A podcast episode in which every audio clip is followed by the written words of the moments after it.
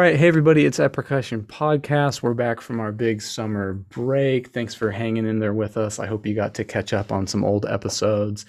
And yeah, thanks for sticking with us. Thanks for everyone who's been uh, sponsoring and a patron. Just a reminder, you can join our Patreon if you like the show and want to support the show. We do have some costs, so we really appreciate those of you patrons who've been with us. And uh, anyone who wants to join, that would be just great. It is July 31st, we're recording, but you're probably listening on release date, which is August 12th. So let's see what else is there to say. I'm Casey Cangelosi, and with me, I've got all the regular co host team here, and we'll start over there with Ben Charles. How's it going, Ben?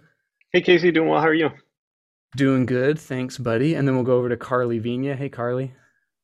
Hey, Casey. You know this this being July 31st, it feels like the first back to school end of summer kind of thing. This is my this is my first back to school activity doing the yeah. podcast. Yeah, that's right. Hey, speaking of back to school, we haven't announced your big your big gig award. You're winning a new gig, Shenandoah Conservatory. Congratulations. That's really cool. Yeah. Um, thank you so much. I'm so excited. And Ksenija Komljenović is here. Hey, Ksenija. Hello, hello. Nice to see you all again. Yep, it's good to be back. So, release date is August 12th, and we have the death date of a very significant composer in percussion. And I think that's appropriate because we're going to try to make this episode kind of percussion composition focused. So, I'll give you all a hint who this composer is, and I'll do it by we're going to perform his probably most famous composition starting right now. Three, two, and if you, you guess who this is, just yell it out. Three, two, one, go.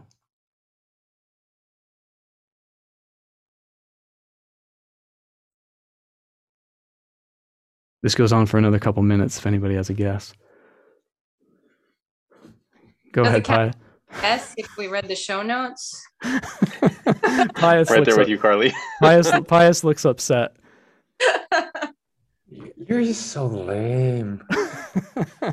That's right. It's John Cage. So his most famous composition is 433. That's four minutes, 33 th- seconds of silence.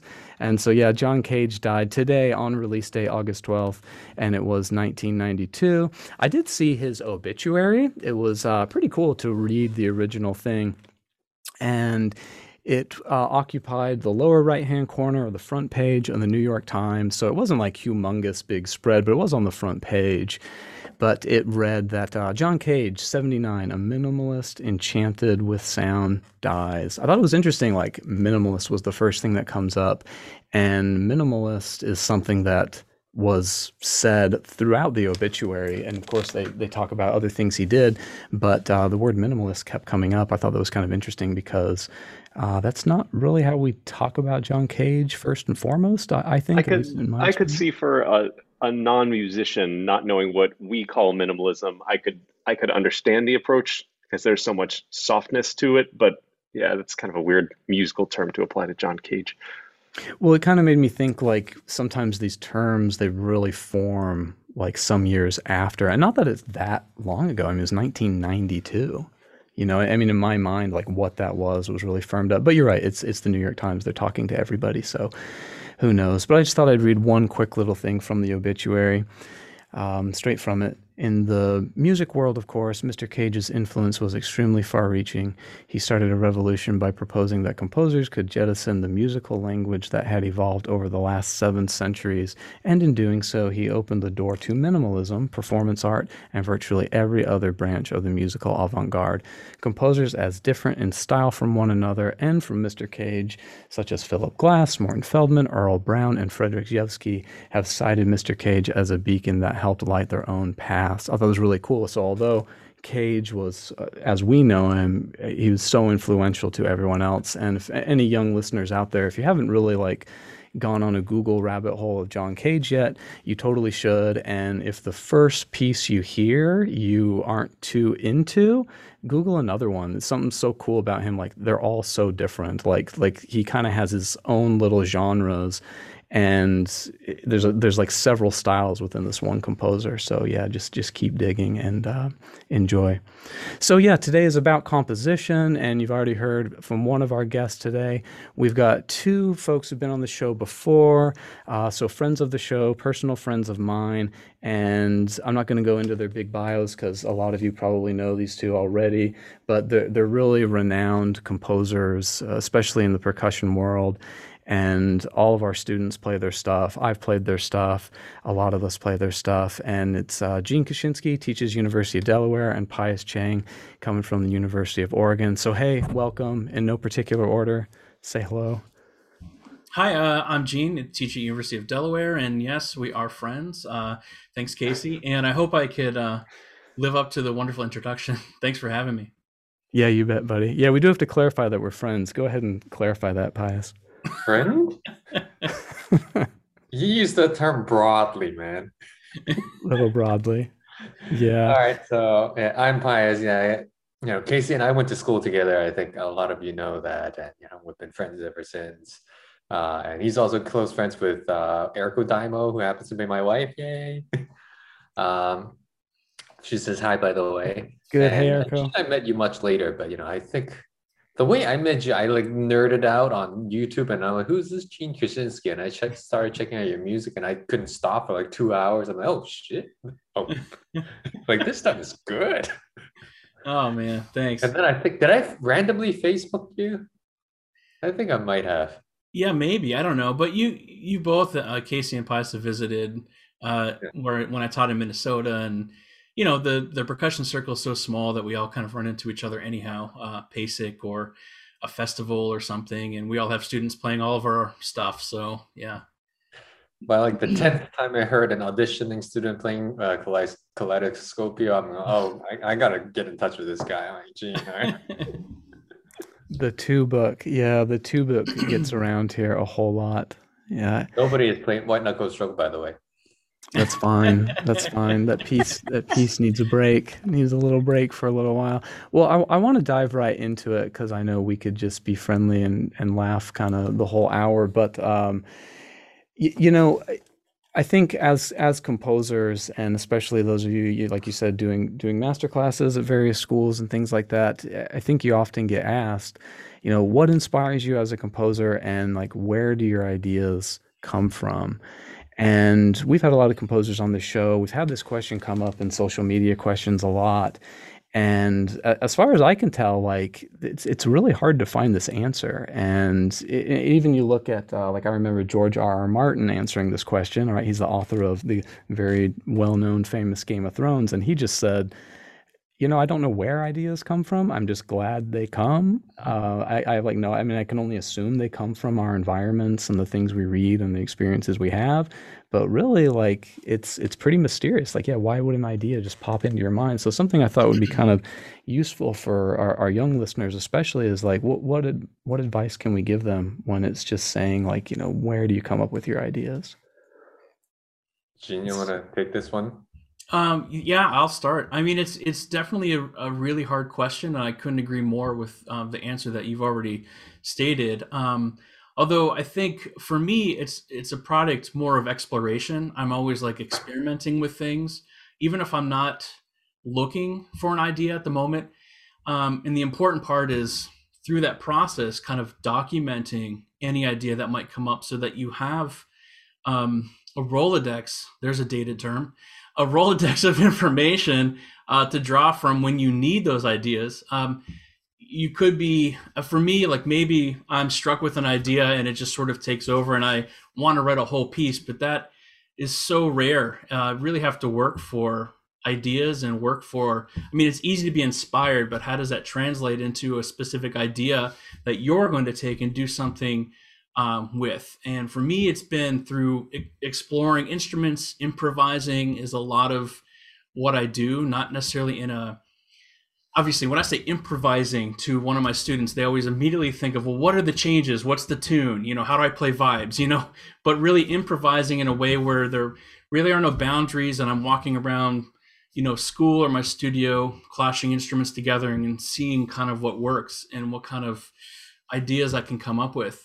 Uh, sometimes I'm just sitting there like you're mentioning, like watching a show or listening or reading or something like that, and a certain idea comes into mind, and maybe it's just like a germ of an idea, like, hey, what if this happened or what if that happened, and then I need to start from that point and begin to explore that little germ of an idea before it becomes an idea.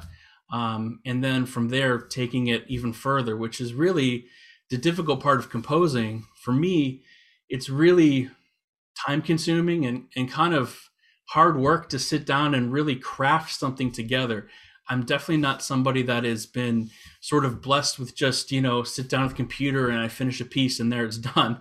For me, it's really hard work. And I think, um, you know, I'm always surprised that people find that a surprising thing that you actually have to sit down and work at it um, to get inspired or to maybe you had an initial inspiration and it's a lot of work to take it from there and see it through. Yeah, cool. Pius, what do you think about this? I mean, uh, very similarly, I think we all agree. I mean, let's see. Initially, I'd say that what Gene talked about is already one step further for me. That's like work already, everything of those for me it needs to start from this like there's this gut feeling i want to say something like i can't explain that feeling. It's got i don't know if it's emotional or physical it's just more like like i, I need to do that.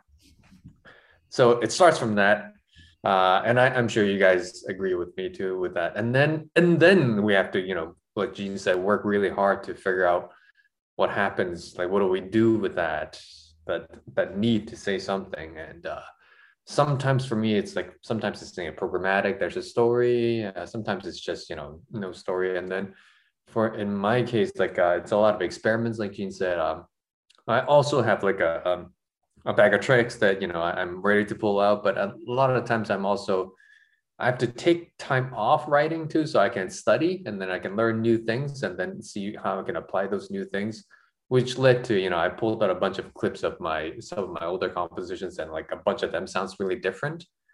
Uh, but then the base of it is still you know uh, part of my upbringing as a pianist you know with the good, good old romantic stuff. You know the base is still there but sometimes it gets diluted. And that's where the work comes in like gene said is just chiseling slowly and slowly. And the, the older i get the i find the harder it is to write. Like it's that it takes longer. And then partly because of the language I'm choosing, it takes longer now. But um, it's just, I think that's just part of the journey of getting older. Do you think that's because your opinion is like it's harder to impress yourself because you know more, you're smarter, you're wiser? I, I, I don't I, I don't know about smarter and wiser. I'm just I, I for me in my particular case it's because of language. Like mm. uh using uh, much younger i used like very very tonal like semi-chromatic language that's you know easy to write. I mean i can hear all those in my head. Now i'm doing clusters and i really got to go to the piano and like try it out to see how things clash and then ask some friends to try. See you know a cluster on piano sounds very different from the cluster from strings. Um so i kind of agree with right you. now i'm yeah go ahead. I kind, I kind of agree with you, Pius. I think for me it's harder because I'm trying to do something I haven't done before and because it's so easy to fall into oh I've, I've already done that i can like finish this piece out just by doing the same old thing but and and probably my stuff all sounds the same anyways that's fine but i'm really trying to do something new i'm trying to do something i haven't done before and that just sort of is just sitting here staring at the screen sometimes or thinking about this or that or um, the hard thing to do as a composer throwing throwing away all sorts of ideas that you thought were cool. And that's the difficult thing yeah, so well, I was wondering, as a percussionist, I've heard Casey and Gordon Stout both kind of talk about this extensively. That oftentimes uh, some sort of physical gesture and playing uh, gets made into a piece, and we've all heard good pieces like that, and also not so good pieces like that. And so, Gene, when I think of your two book, or Pius, when I think of your etudes, they're addressing certain uh, technical issues, but in a very musical way.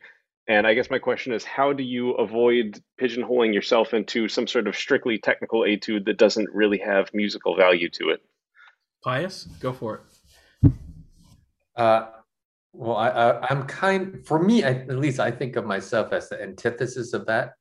most of my music doesn't come from the physical gesture. Uh, that that that etude, like for instance, an etude in E minor, that actually was not figured out on the keyboard. That was just in my head. Uh, and then let's see. And a lot of times, actually, I have to go backwards. I write the music first, and then I work out like what what feels good. And then sometimes I need to make adjustments. So for me, it doesn't work that way. Uh, except recently, I, I am writing, you know, uh, two books of four and a third marimba pieces. Then that for those pieces, I'm specifically addressing some technical issues or pedagogical things that I want to address. Uh, but normally, no, I don't really do with like what feels good and then it comes out on piece. Yeah, for me, it's kind of kind of the same. I think some pieces are like the two book. I thought um, there there were maybe um, a couple of pieces that existed before I decided to write a whole book, and then from that point, I was sort of filling in some gaps like oh maybe i need this kind of piece or that kind of piece something that does a technical thing something that's more expressive. And so you know going into it thinking about that before i'm actually writing it. But i would say i would say 95% of everything that i do though is really trying to think about the music or even potentially the pre- presentation of it rather than um, the technical difficulty. It just turns out to be a certain technical difficulty at some at some degree, but I, I don't ever go into a piece thinking, oh, I need to make sure that this is hard enough or easy enough or anything like that.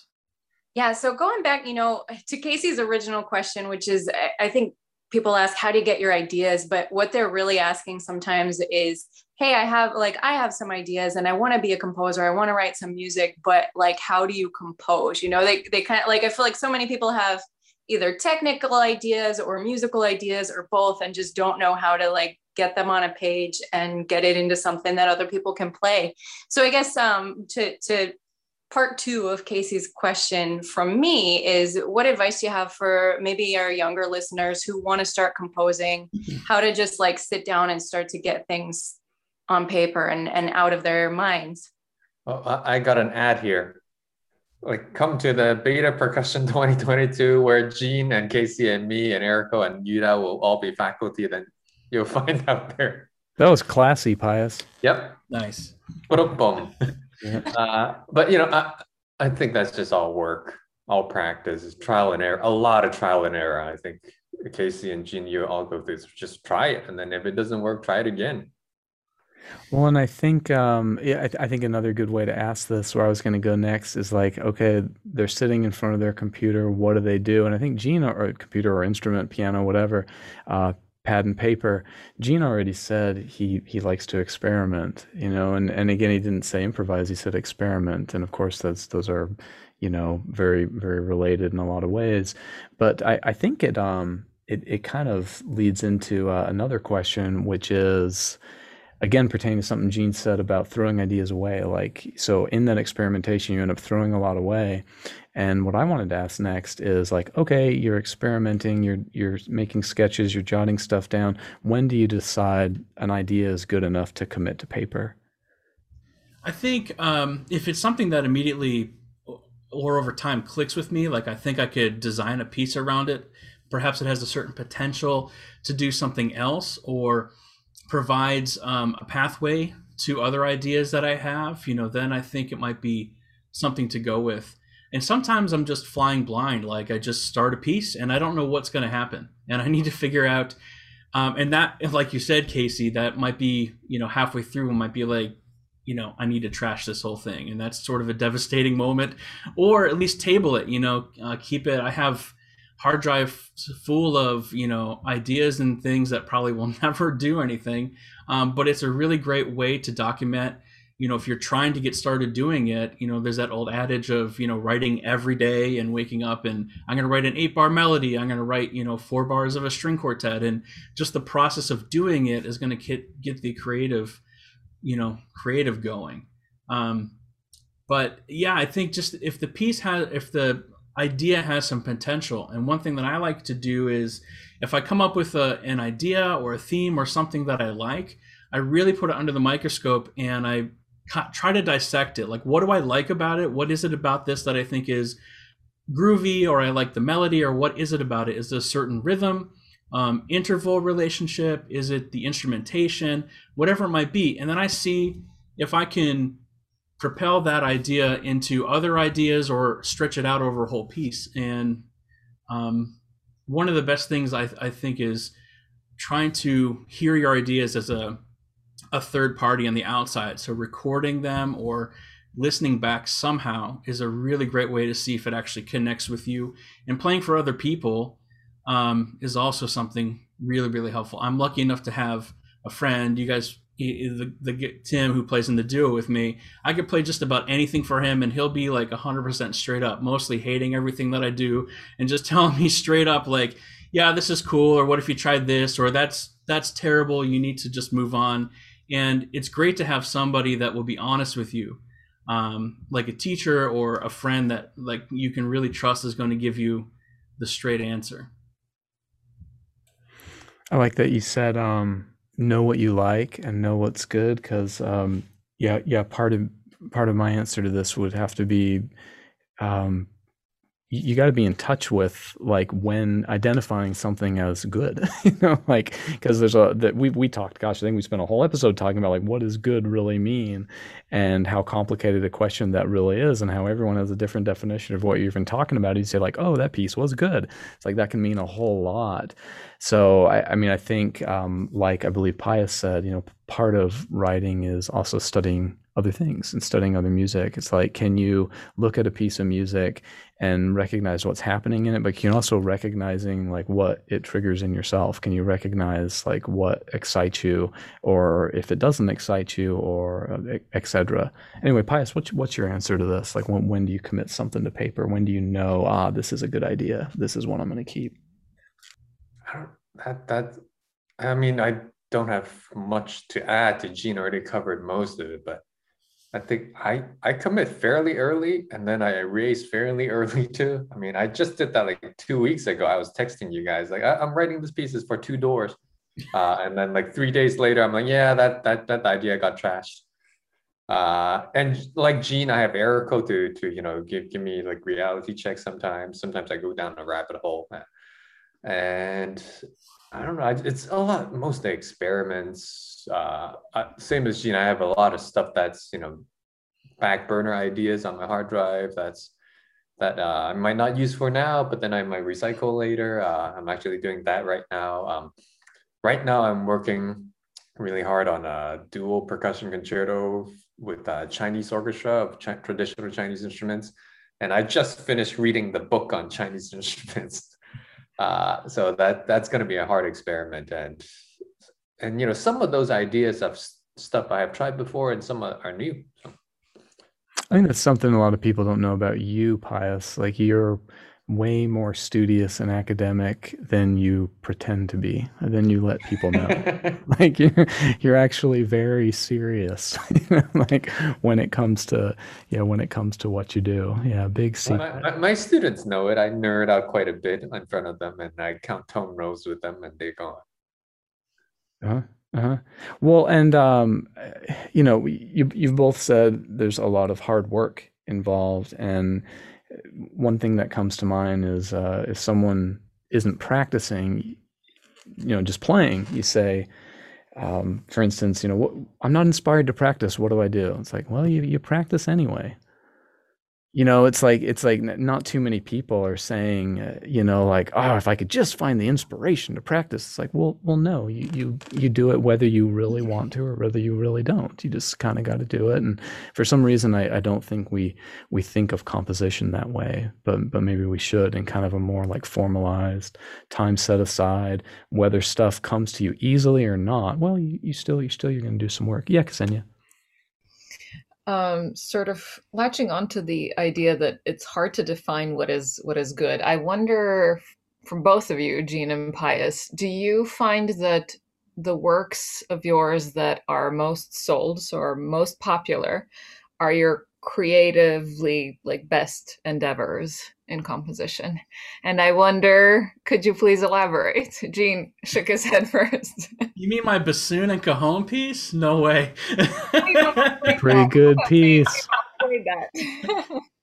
I hate that thing. I mean, it's fun to play, but I mean, I, I I would never imagine a million years it would be as popular as, but but also I didn't realize how terrible the bassoon solo repertoire was. So for me, I, I think of a piece and like, oh, this is going to be awesome, and I think it's so great, and then it, you know, it's sort of like crickets, you know, in terms of some of that has to do with you know if it's um, you know a lot of weird instruments or techniques that no one wants to like spend the time doing, or it's a, an odd instrumentation or something like that, but you know, some of it also has to do with there's not a cool YouTube video of it, so nobody knows about it. That kind of weird um, thing as well. So it's it's always really interesting. I don't know if you if you all agree, like what people are going to gravitate toward. Um, you know, what might fit. Well, it seems like a really good move with your pieces, Gene, in particular, that you you get uh, with found objects or objects that are very easy to get, you get that whole like, hey, this is like a whole new thing, but really you need like a marble and a glass. You know, you don't need like this particular gong that like nobody has. Mm-hmm. You know, because a lot of composers do that. They write for like this exact set of gongs or this exact set of crystal glasses or whatever. It's just like, I, well, I mean, that, that, that, that might be a great piece, but um, yeah, don't expect uh, don't expect many people to do it. What's your answer to that, Pius? My my, E minor etude. Uh, yeah, no. I mean, it's for me. I think I I tend to like what I'm working on, and then I move on and I start hating it, and then after a while, I kind of like give up and all right. So that that's that's part of my past. Yeah, no, I think my most sold, of course, is the E minor etude, but you know, I I'm not in love with it. I can understand why people want to play it. And, you know, uh, Casey was actually the first one that played it when we were in school. Uh, and he made that YouTube video. And then that was before the first like four bars or some, no, two bars was written. It just started. Uh, yeah. Yeah, it just started. And then later, later, I like Erico said you need something to go in. And then I added two bars. And that was that. And now I uh, get but, comments, people saying, like, you're not even playing it right. You, you skipped the first. You skipped the whole opening. but yeah, um, let's see. There's uh, I think there my marimba concerto is called Princess Chang Ping that's getting some played. Uh, maybe partly the problem is the, the title Princess Chang Ping. So so far, everyone that's played it has been Asian women. So I'm like I played it myself once. Uh, but you know, I'm I'm hopefully eventually hopefully to diversify my performer of that piece. Uh, but you know, that piece there's some stuff I still like. There's there's some stuff I, I I'm not particularly fond of, but you know, it's uh my the, the piece that I still like quite a bit right now is synced unsynced that we wrote for beta. You know, what was that? Was that last year? Last year. That was last year. Yeah. Well, well, that one's free, so I don't know how much it sells. People download it. Zero dollars. Yeah, it's we just take it. I still like it, so. it. It seems like when there is an internet catch component to selling, it, like your piece Yuen that we did here, this is piano solo and four mallet instruments and some auxiliary percussion around them. I, I mean, I think that's just fantastic. But you wouldn't you, I wouldn't know what the catch for the internet would be. You know, yeah, like, I, like I haven't I even know. sold it. I can't imagine that one selling very much.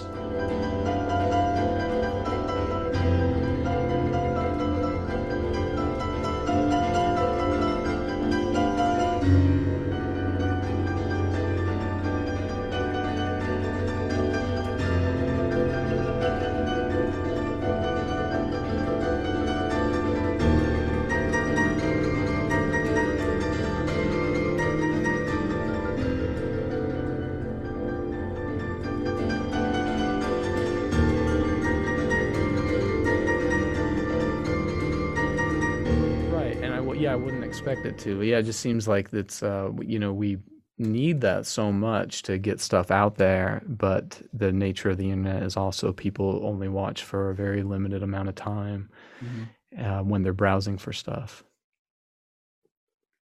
Yeah, and yeah. I think that's part partly the problem with my recent music. It's mostly slow gesture. So it's not very YouTube friendly. No one's gonna sit there for like 10 minutes to listen to a crescendo. Mm. Yeah. Yeah. But Well, and that's what it is. I mean, I feel like that piece, it's so much crunch to building to the piano uh, uh, cadenza in the middle, the piano solo in the middle, which is just like, it's one of the most beautiful moments in music I'm aware of. But that's partly because you had to sit through eight minutes of crunch ahead of time. And if you just started in the middle, yeah, no, it wouldn't be so beautiful. It's the it's the lead up that that leads up to it. So I'll edit that out. I don't want to compliment you. yeah, thank you. I, I feel very uncomfortable with your compliments. Yeah, I know it feels really unnatural. Yeah. but that that leads to like a whole um discussion like a whole other discussion about how the aesthetic of the repertoire has changed because of the way that people access uh the media uh, it's really really interesting you know i mean how many like four minute groove pieces do we all hear our students want to play you know um and, and trying to show them how this, this stockhausen piece is super cool because you have to wait 30 minutes for it to unfold. And they're like well i don't have 30 minutes. I gotta go you know? So um i you know and and even you know i admit i'm even kind of the same. Like i remember being a student and really sitting in the audience and loving all of that stuff but now i'm sort of like living this frantic life where i'm just like if it's not a super quick message i you know I, i'll try to figure it out later. I'm not good with that. So it's a really weird um, scenario we're in. And i do think it has impacted the way that i write music the way that i think about proportion and like how long the piece should be and when the ideas should change you know what's going to keep people attracted to listening to this. So it's it's interesting Yeah, I got a question. I don't know. Is that okay if I ask a question? It's we'll we'll try it out. I I bet it won't work, but you should try no, it. no, We'll this is actually a good one. we'll probably edit it out, but go ahead. Uh, do, do, do you do you write differently for yourself versus writing for other people? you asking me Are you asking everybody Both, everyone. everybody um i think for a long time i was just writing for myself to play anyways because I, I wouldn't imagine anyone would be interested in playing it. So um and it, since everything just started for um you, you know just i didn't even consider i still don't consider myself a composer by the way. I, I never had any formal training so i have this um, imposter syndrome every time i sit down and try to do something. I just can't think about you know like and even if i've a composition student that comes up to me saying hey can i get a composition lesson? I'm like well i don't i don't know what to do. I have no idea what that is. Um, and so it, it always has been kind of like with with me in mind or me and tim playing a duo or and if it's not me who's going to play this? And i think about them. It's not just sort of like i'm going to play a marimba piece that'll go on the texas all-state list you know? I'm not going to i have you know that's not really in my mind. So it's and i think you guys the same right? Because when you case uh, pius and casey when you first started playing stuff your own stuff and recording your own things right and you would play each other's uh, pieces of course but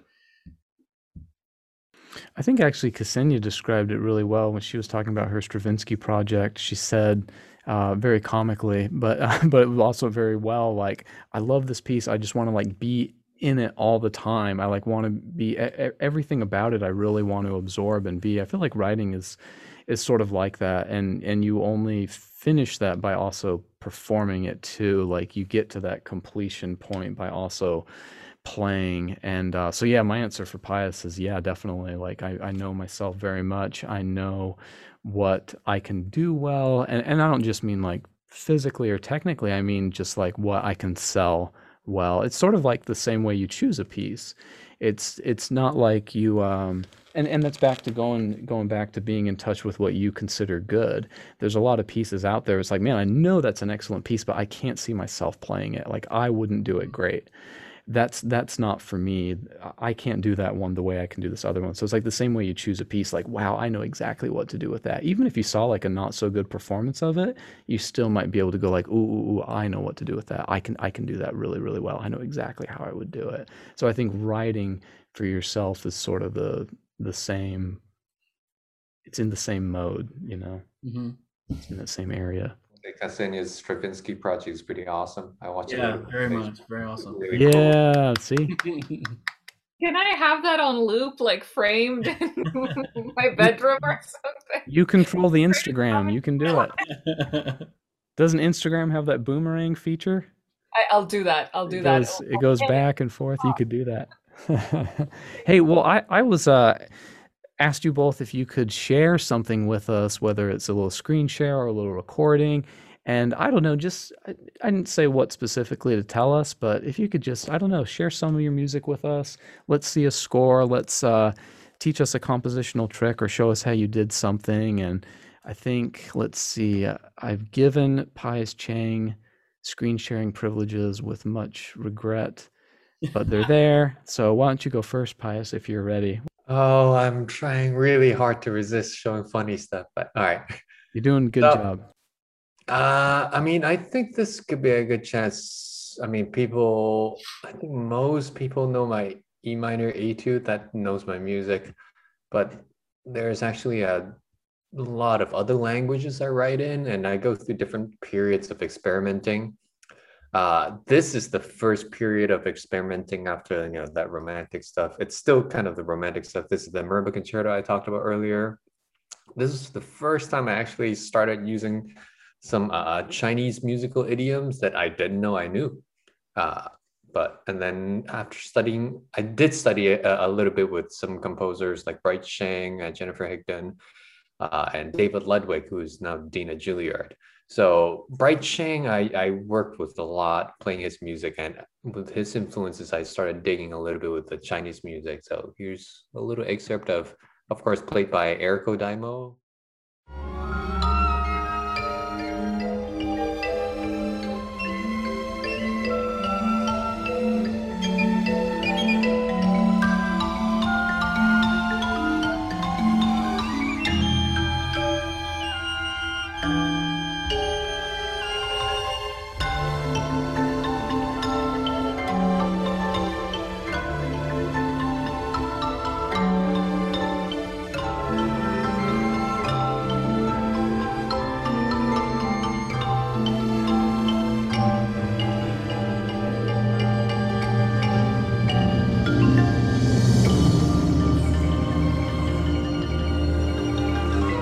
That's the idea. The, the whole video is on YouTube.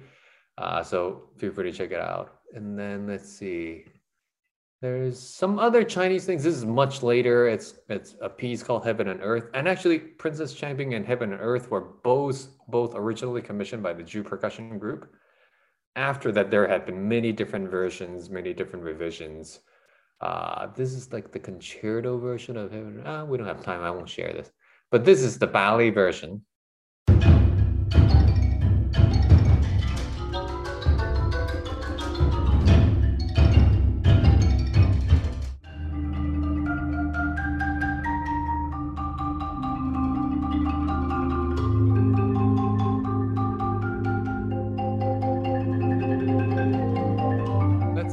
There's you can still see some Chinese stuff, and then but then the good old romantic stuff is still in there pretty hard. Uh, and then and then I started experimenting with minimalism a little bit, what we commonly referred to as minimalism, uh, just because for like it's probably like seven years after I started teaching, I still didn't understand Steve Reich's music, and I I wanted to understand why like my students liked it so much. So I started studying so much about like minimalist music, and I I started digging it. So, uh, yeah, we don't have that much time. So this is like a short excerpt of Yuen that Casey was talking about earlier.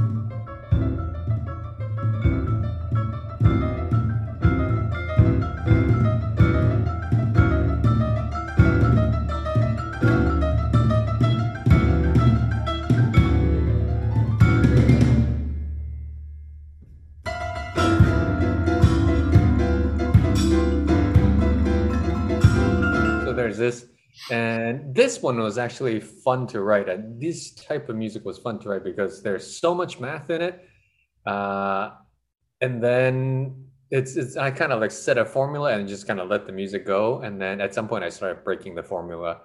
But uh, so that that becomes a little fun to write. But then you know this this is like long gestures music, so again not fit for YouTube. Uh, let's see, and then I started dabbling in some non-pitch progression, the multi-piece, some a bass drum solo, and then oh, and then this is 12 tone slash minimalist, like ma- mashed together. Uh, maybe I'll show the 12 tone bit.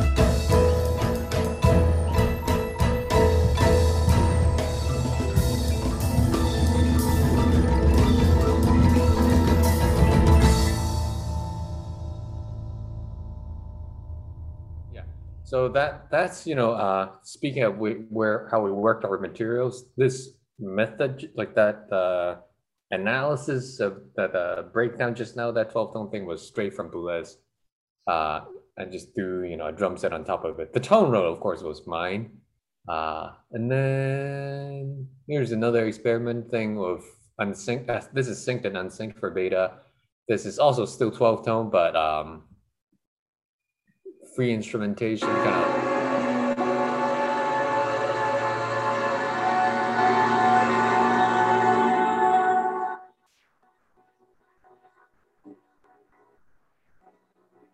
So if if I had to compare this to like this,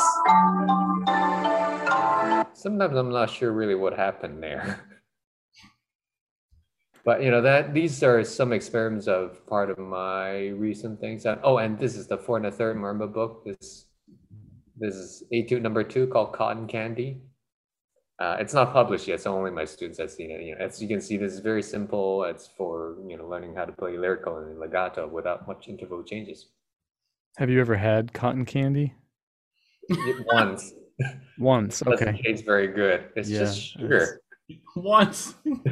Once. Yeah, But that's that's kinda you feels see like why I, I was candy right to ask. Excellent follow up question, Casey. Yeah, thank you. I know all that substance, and then yeah, have you had cotton Have candy? you had cotton candy? Well, well, well, real quick before we go to Gene, I mean, Pius, why, why, how would you answer that question? Like, you know, how did you get from here all the way to there? I don't know. I I'm still trying stuff. So I think at some point I do want to narrow down on one language that I can really perfect, but right now I haven't really found a comfort zone yet. So I'm still gonna try experimenting. It's neat Ah. we opened with John Cage because in that obituary was a quote from him saying, I just never wanted to write the same thing again. Yeah. Um, you know, so I don't know. Yeah, it's maybe that's part of the, the fuel that keeps you going and kept him going, you know.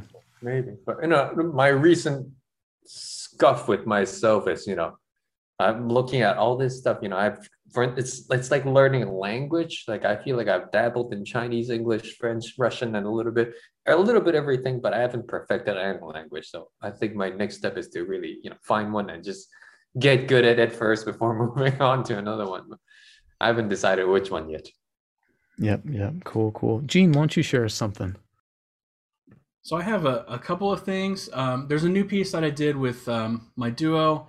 We actually wrote it together um, during the pandemic. Uh, we were not physically together, but we were thinking about something that we could could do. So we wrote this piece called Long Exposure, and uh, it was sort of a different type of piece for us because it was more based on, you know, mild theatrical elements and swishing this um, switch in the air to generate sound. It's not a new idea.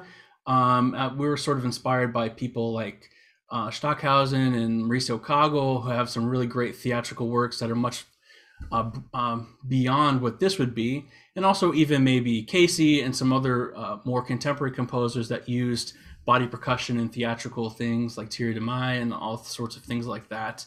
Um, but we wanted to create um, a piece similar to that um, and have this very synced idea. But in talking about structuring a piece, this might be a good example because the entire like 12 minute piece is really this cycle of eight bars between these measures. And this is the theme here in the switch, which shows um, the switch moving down or up, and then sort of like windshield wipers, and then in a triangular format, and then in circular format. Um, but the piece begins with basically silence. Like none of these notes are actual sound; they're just head movement or hand movement. And so, keeping in sync that theme as you play the entire piece, um, sort of like drumming or Steve Reich piece like that. Even though there's silence, there's a lot happening up here, um, and we're always inspired by things like that as well. Um, and the piece goes on by adding more and more body percussion or taking it away, or then the two parts, um, you know, separate and go different ways. And then uh, these zabumba drums come in, which are Brazilian um, Brazilian bass drums. So the switch part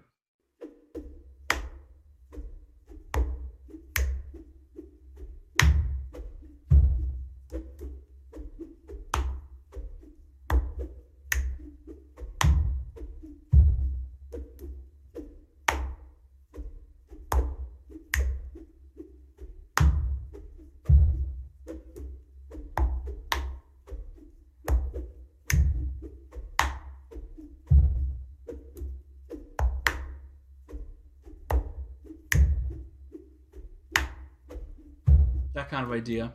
And then we play on uh, Zabumba drums, so we use the switch on.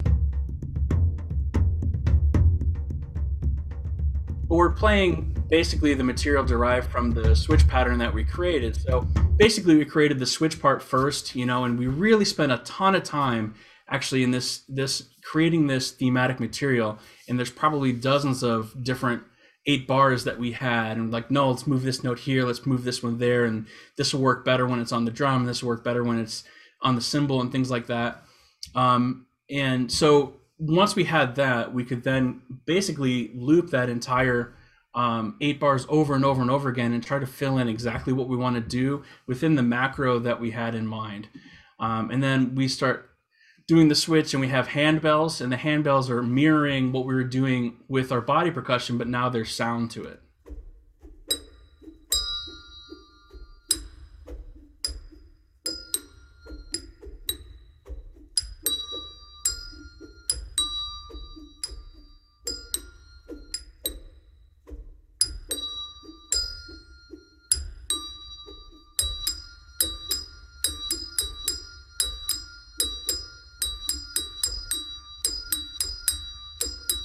and then we play the zabumba drums with the handbells.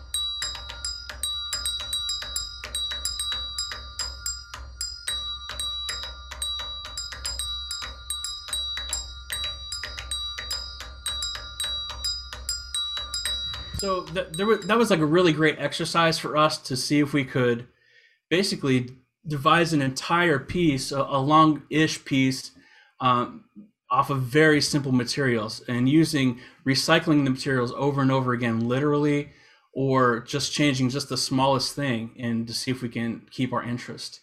Um, and so I've done. Uh, this is sort of a newer type of thing. Obviously, some of my older pieces are, you know, a simple two mallet etude or um, some snare drum music that I was trying to get creative with and choose some different implements and things like that. Um, but I've been more recently really interested in writing for um, mixed chamber or large ensemble type things. So this piece, Free Spins, is with bass clarinet and tape. I got these tape sounds from well, I didn't get. I just collected all these tape sounds of casinos and slot machines and all sorts of uh, things that are involved in casinos, like the bingo hall caller and things like that. And I created a four movement piece, uh, utilizing those as inspiration. You know, so one little like click of the roulette wheel would create basically this entire movement of you know three minute piece. I should ex- explain. I found this crazy guy on YouTube talking about his roulette strategy, and all these words are basically trying to convince you how to win at roulette, which is crazy already because it's obviously luck. Um, but I use the structure of this piece. The words are not really edited. It seems like I've chopped up and edited them in crazy ways, but this guy is really, really bizarre. This, what I'm trying to say is 1722 is 39, 2215 is 37, 34 and 3 is 37, 34 and 5 is 39, and 32 is 37, and 7 is 39, and so forth and so on. The other side of the board you have 39, and you have 37, and you have 39, so this full side of the board is 39, 37. This represents this. 6 times 3 is 18, 7 times 3 is 21, 73 Nibiru, 63 the moons of Jupiter, becomes 46 Zion Israel. It becomes 136, right? 136 is the touchdown, 136 the touchdown, 613 the laws of Moses. Okay, we interlock 19 inside this area, 25 T. It's, it's on YouTube if you want to check it out. Um, but I, I can watch, I can, I just remember listening to this over and over again and being like, man, I got to do something with this because this guy, I keep coming back to this guy. Like I'm drawn to this guy. Obviously, there's no pitch or anything to it, but I, I got the tempo of the roulette wheel and then I got him on top and it just sort of snowballed from there. Um, and the other movements are very different, but they're all based on drawing from a particular slot machine or a little jingle here and there and kind of using that as inspiration to, to create. So I don't know. That's kind of where I'm at now, like really experimenting with finding cool things in nature, like this slot machine thing, or exploring my un- instruments and finding something that doesn't exist already. Um, and, and that's kind of where I'm at. Wow, good choices, Gene. I love both of those. It's really, really, really cool. I'm so glad you shared a little notation from long exposure because I hear often like, how do you notate graphic stuff? So hopefully you guys saw that on YouTube. I mean, just um, yeah, just the imp- implementation of graphic notation, and also just kind of shows you uh, the importance of having a mastery of like however you're notating, whether it's even if it's by hand, like you need to have control of that. You know, because I've encountered several people that that sometimes is the thing that gets them. It's like I physically, I literally can't get this to paper. You know, I can't do it by hand in a way that I'm happy with, and I'm spending so much time at the computer. Um, I don't know. Uh, we're going to move to social media questions real quick, but any quick advice, just like mastering the notation software? Because I think a lot of people really that is like a humongous hurdle for me i i don't i don't know. I, I have questions a lot and i just go down the rabbit hole like searching on google like how do i do this in finale you know? And and teaching yourself and remembering um, that that's my best advice. I don't have great advice and i'm not i'm not really good at it to be honest. I just try to figure out exactly what i need to do and kind of go from there so you don't just go like, "Oh crap, I don't know how to do that. I guess I'm I'm hosed." no, I'll ask one of you maybe, or ask right. somebody that might know. Yeah. Right. Yeah. Good. No, that's. I think that's what can, people need to hear. talk about that at beta next year. Notation. Oh yeah, I mean, I, I don't do any of that stuff. So I, a lot of times I have questions. I text Casey. Mm. It happens sometimes. Yep, yep. Hey, well, uh, we have some social media questions. We're going to move towards wrap. These are kind of like rapid fire. You know, you guys haven't seen these questions yet, and I think some of them we we've probably covered already. So maybe we won't answer them. We'll just thank thank the askers and hope they'll ask again. But uh, Ksenija, I think you're going to handle that for me. Yep. So, first of all, thank you to Jade Hales and some Mad Vibes from Instagram for asking questions that uh, we've already answered about your process. But um, the first one that we haven't talked about is from DJ Orson Beats, who says, "How have the signature tropes slash common motifs of your music changed over time?" So, your signature moves, how have they changed? We know that uh, Pius likes elbow turns, right?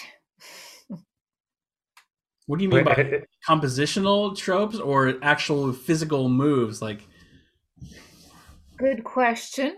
I I'll let you interpret however you want to. I think they I think he means like the like the things that kind of identify you, which is which is hard cuz when someone asks that, they might not know your whole catalog, you know. So I don't know. Yeah, it's tough. Maybe Good the call. the whole question of like your bag of tricks that Pius says, you know, he has, maybe how has that changed over time? Do I have a signature move? Yeah. Yeah, you do. It's just like chromatic Oh yeah, yeah. just It- chromatic Flight of the Bumblebee. everywhere. Just keep repeating until people get so sick of it and and, and they can't get it out of their heads. Yeah, I don't know if I have a great answer for that. I, I try to like do it better, you know, like, oh, this works, but it's sort of like upgrading a car. Like, I already had that car. How do I get a better one next time? For All me, right. like again, going back to like I'm I'm so trained in like classical piano, like a lot of times I can't get away from it. So I like I'm trying really hard to get away from like those sequences and stuff, but you know, sometimes it still makes it back. So I try to get in there and like break stuff and yeah, I think maybe that I mean, that- if I can answer for you a little bit, Pius, and tell me if I'm wrong, but it seems to me like like when we look at music history and it goes from the uh, the the tonal, but crunchier and crunchier and crunchier and more dissonant, more dissonant, more dissonant until you arrive at something like cluster chords, like you mentioned in the latest stuff. I mean, people could almost just look at you to see that same music history chronology. Like I've seen that in you. It seems like your stuff has just gotten crunchier and crunchier and crunchier, and you found different ways to think just as hard about the new stuff and utilize the same amount of composition time and energy as you did with the old stuff. yeah, maybe. Thanks, man. I mean, it's not that doesn't make it good. I mean, that doesn't make it any good or anything. It just means you took all that, that energy. Oh, I, I one understood that as compliment. I don't Well, care. Well, it was it was left it's left to be interpreted. All right, Ksenija, what what's next? Um, and the next one is from Jesse Guo, who asked Gene if you're gonna do your full speed bag playback and snare drum piece. That was uh I was really bored. Uh, Actually, I was I was kind of bored, and I saw this guy with the speed bag, um, and I was like, "Wow, this is so cool." The the first time I heard it, I heard like a whole drum cadence in like in my head. I was like, "Man, this is amazing!" I didn't even know this existed. So I went down the rabbit hole, like watching this guy, and he's like a he's a baller of of the speed bag world. I had no idea, but no, I mean, I that is something I forgot about like the day after it happened, but I'm so glad that I did it because it was it was a cool process to like transcribe that and and play. It's funny. It- it's remember. cool. But people people want it, so People want to see that? pe- Yeah. people want it. Obviously, it's it's the next cajon and bassoon. um I just need to add bassoon to that, I guess. I don't know. well, awesome. Thanks. I think that's it for questions, Ksenija. Thanks everyone for your questions. Yeah, please. We'll we'll try to always uh, include, uh, even if it's just a little rapid fire here at the end. But yeah, thanks as always for your questions.